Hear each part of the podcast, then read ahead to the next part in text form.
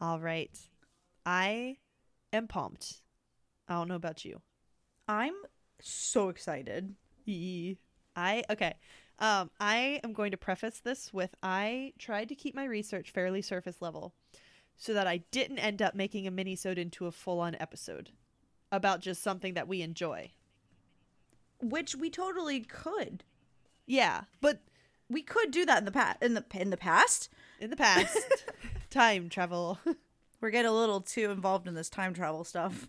Well, the only reason I didn't want it to be a full episode is because what we're talking about isn't actually coffee or tea related. It's just Mhm. something we both enjoy. Yeah.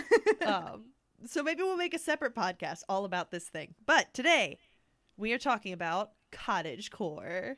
Cottage core. I'm so excited. Oh, this Um, is gonna be great.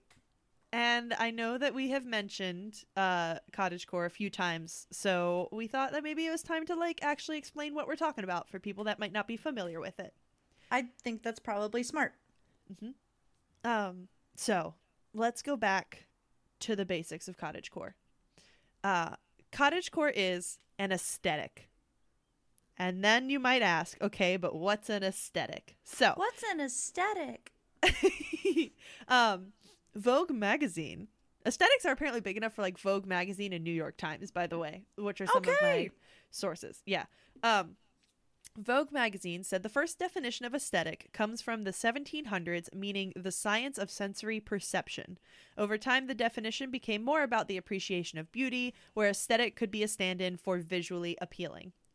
Uh, And actually, the Vogue article goes on to mention Anne of Green Gables, which is one of our all time favorite books. Yeah, mine you is. mean this book right here? This book? This one right here? That's annotated by you? Yeah, it is. This one's it's so lovely. half annotated by me because I didn't finish my copy. Um, I got. We both have a copy of the children's. This is what was part of the children's literature, by the way, from Barnes and Noble, the leather-bound copies, and this is Anne of Green Gables by L. M. Montgomery. Um, but there is a part of Anne, and Green, Anne of Green Gables where she, I forget who the character is that she's noticing, but she just comments that somebody's aesthetic is noticeably developed.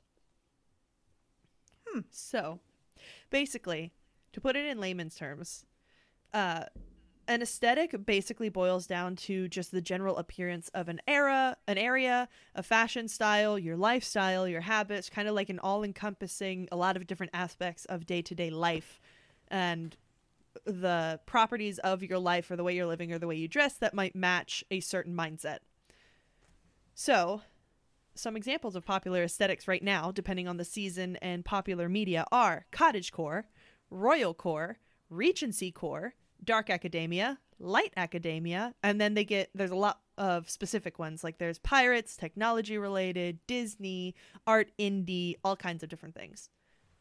I want to take like an in-depth fashion quiz to find out what my actual aesthetic is because I know Mhm. what aesthetics I like, but I think my my own aesthetic is somewhere between like switch girl and I don't mean like girl that switches, I mean like a girl that plays switch, Mm-hmm. like like the game like like like the gaming system. A switch girl is a very specific thing for those Yeah. that are listening and are not understanding what I'm saying. I feel like it's somewhere between that, tomboy, and also cottage core. I would also give you at least a little bit of not like the atmosphere, but the practice of academia. I was also thinking that, but I need to know more about academia. All right. Well, I mean, if you want, we could record a fourth mini so today and go find that quiz. I would be down. Okay. All right. Next mini-sode. We'll be back. Um so, item number 2 on my list. What is cottagecore? So, the New York Times gave the perfect description to sum up the core of cottagecore, LOL, is what I have in my notes. Um, as an aesthetic where tropes of rural self-sufficiency converge with dainty decor to create an exceptionally twee distillation of pastoral existence. Tweed distillation. I googled it. Twee uh, is mostly British lingo, and that just means dainty or pretty. Oh, okay. That makes sense. But like that is the most academia definition of cottagecore I've ever heard. We just combined my aesthetics in a sentence. yep. um cottagecore was especially popular in 2020 because people were trapped in their homes and the world was shutting down. So why not let yourself feel like you're self-sufficient and safe inside your home? Mm-hmm. Um, and as I've kind of hinted at, aesthetics can include a variety of aspects like habits or activities, clothing, fashion, and decoration. So, uh, to help you wrap your head around what cottagecore is, here are some examples in each of those categories to know what cottagecore actually is. Okay. To get a better idea of how cottagecore feels, did you break bake bread in 2020? You and our listener? I did. Yes. Did you feel awesome getting to make your own loaf from scratch instead of buying a plastic wrapped package from the apocalyptically empty grocery store? I felt empowered. Yeah, that's cottagecore. that satisfaction of like taking things from scratch and putting them all together and like it helps it's like if it's something that you could imagine yourself doing on like the American prairie or in an English countryside or like somewhere where you're just in your little cottage and you have a fire going and maybe you're drinking your tea and you're like baking yourself some bread. That's the vibe. Okay. It also applies to things like gardening, which, you know, in today's world you can do in your backyard or you can do in your kitchen, whatever works for you. But bonus points for gardening because it also involves carefully tending to life. So lots of crafts, especially involving real flowers and that you foraged or from your walk through the local fields, uh, also fit the aesthetic. So all that kind of like very natural elements, building things, tending to living things, that kind of vibe. I love that aspect, but I'm really bad at it. Same. So far, I've managed it with some kitchen scrap. As for fashion, cottagecore tends to pull on natural images and pieces and lean into elements you'd associate with period pieces, um, but notably different from like Regency and Royal core. So like Regency core is like um, the Bridgerton and the fancier sides of Pride and Prejudice, but Pride and Prejudice also kind of tends towards cottagecore in some aspects. Like Okay. a lot of these things are like co- combinations; they're not like individual categories that are completely separate. Um, so this is more like flowing skirts, natural whites, browns, greens, yellows, oranges, practical but fashionable shoes like a low heel low heeled boot, uh, frilly socks, nothing too severe, uh, very light gold or silver jewelry like the really dainty, skinny kind of little Mhm. band rings or like dainty little wire work for your earrings.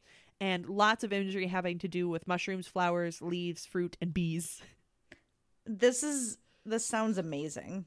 Right? I love good. You've- Like this is my whole vibe. You've described your entire aesthetic. You literally live up to this. I it's try. honestly impressive. I try my best. Not in every aspect, like, but when I can, I try to work it in. Yeah. Which, speaking of which, now on to decoration, which is one of my favorite parts. 'Cause I like, I just like having things and putting them around. Um, so the decor of cottagecore very much matches like the neutral tones of fashion, um, and also a lot of nature vibes. So a lot of greenery and like those oranges and yellows, things that you'd find in like flowers and fruits and that kind of thing. Not like electric blue or like super vibrant purple. I mean, those Right. tropical flowers, but you know what I mean. Um, they also tend to favor natural uh, materials like wood, cotton, sometimes leather. A lot of like exposed stone and brick walls could also work in a cottage core. Brick, not as much, but it depends on what you put around it. Sure. Um, like if you've ever looked at an old cottage or a brick house that's covered in flowering vines with a blooming garden or maybe a small pond out front and a comfy looking porch swing or rocking chairs on the covered porch, that's the goal of cottagecore, I want to be there. right? Can I be there? yeah, we're gonna get there. okay. Um, actually, mom, my mom specifically, the well, and anybody else who watched Kiki's Delivery Service, Kiki's parents' house in Kiki's Delivery Service is what I picture for cottagecore. Yes, that is such a good visual representation. Mm-hmm. Where it's like it has the outshot and it's the house and it's covered in like all this greenery and there's just a bunch of growth around their house and then it goes into the greenhouse where her mom is making potions to heal the woman that's sitting there. It's just like her daily potion thing that she makes for her. It's just like that is that is the vibe. If you need an example, just go find that clip of Kiki's delivery service and that's it.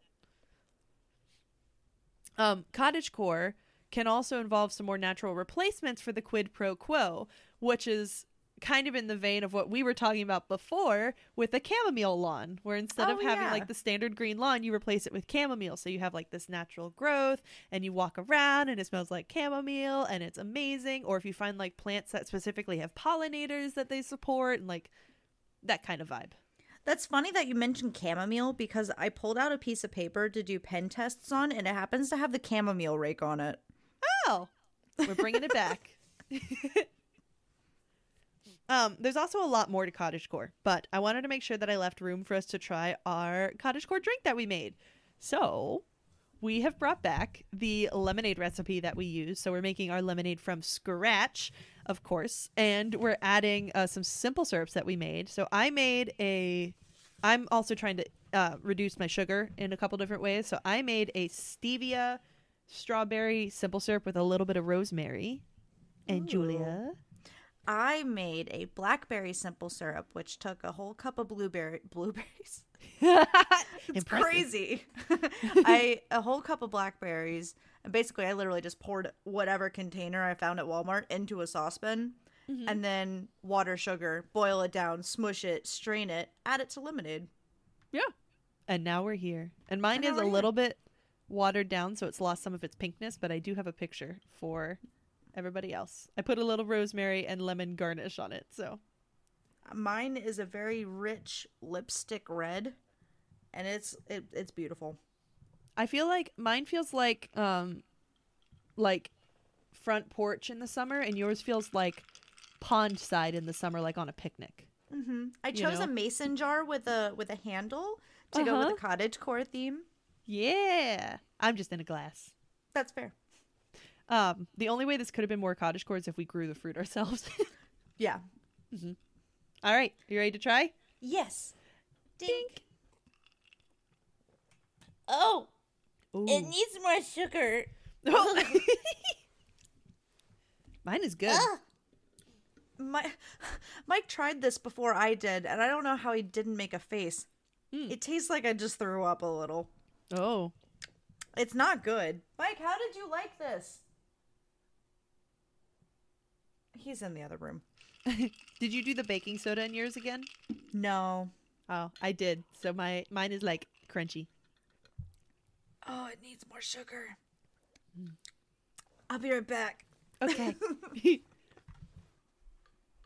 Just gonna casually add a whole tablespoon of sugar. Okay, we're gonna stir, stir, stir. I'm also the more I try mine, mine is not super lemony. Um, I probably added too much of my syrup to it, but it's Mine good. is extremely lemony. I couldn't find so I had a hard time finding all of our new stuff. Uh huh. It was still really sour. So I just found a recipe on Pinterest for homemade lemonade and I Mm. cut it in half. And it's it's just so much lemon. Oh, how much lemon was it? It called for a cup and a half of lemon juice Oh wow. and 5 cups of water. Oh okay. So I did three quarter cup of lemon because that's what it gave me, hmm and two and a half cups of water. And it's it's just very strong. I'm also not a lemonade person.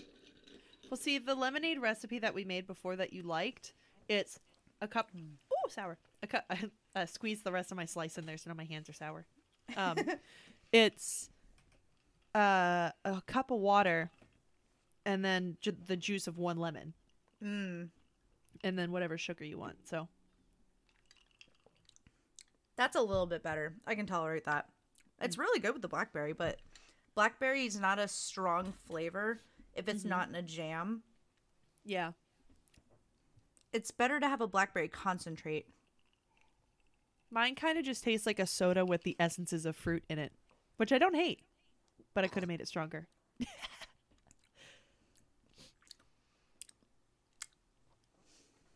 you good? Yeah. Still very sour. She's making a lot of faces. I just don't really like lemonade. Well- You're making me retry things I don't like. well, you liked it last time. I guess I changed my mind. Well, this is also just a different one. Yeah. Your recipe was better than this one. Oh well, it was not mine. Twas somebody's. I'll put it again in the notes. That way, you don't have anybody else doesn't have to go find it. Okay. Um, but yeah. So yeah. Anyway, uh, you want to go figure out what aesthetic we are? Yeah. All right. Sweet. Talk to you later. Bye.